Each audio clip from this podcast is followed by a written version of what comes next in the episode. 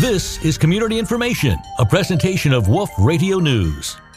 Renowned civil rights attorney Benjamin Crump and retired Air Force veteran and Dothan native Vanessa Riley Harris are joining forces in a multi state effort to assist with feeding single families. The Ben Crump Spin Feeding Initiative kicked off in Dothan, Alabama, providing food for some 1,400 families. Attorney Benjamin Crump. This is a collaboration between my law firm and Miss Vanessa Harris, the great leader and entrepreneur that is giving back to the community for a very special reason. But I got involved because I was raised by a single mother, Helen Crump, who raised me and my two little brothers. And even though my mother worked two jobs, she always found a way to have a roof over our head, food on the table, and hope in our heart. And so me supporting the single parents in need nationally is really a tribute to my mother and so many worthy parents who are making a difference in these children's lives so they can have a better world. Crump and Harris say this is a national effort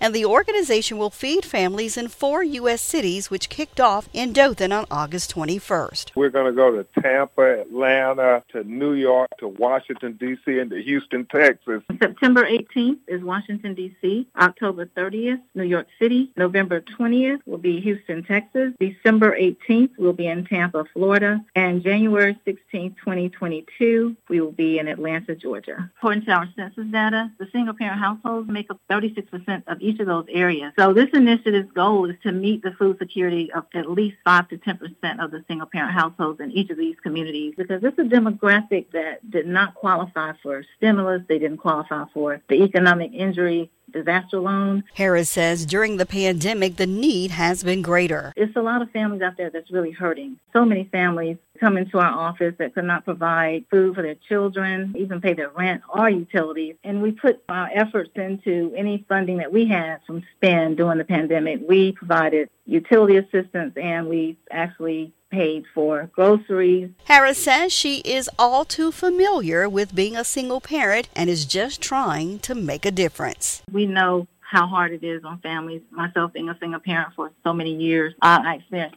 you know some of the same hardships that some of the other people are experiencing. Harris says anyone can help support the Ben Crump Spin Feeding Initiative in any of the upcoming cities. And we just hope that everybody would support the initiative, come out, and see what we have going on if they want to be a partner. I would love to have as many partners as we can. And we have our gold sponsorship level, silver sponsorship level, and that's just donating an amount of food, certain amount of groceries or a check or willingness to just spend their time and help them with the initiative. But any amount is acceptable. For more information, go online to www.spinhelps.org slash BCFI. I'm Deborah Pearson reporting for Wolf News.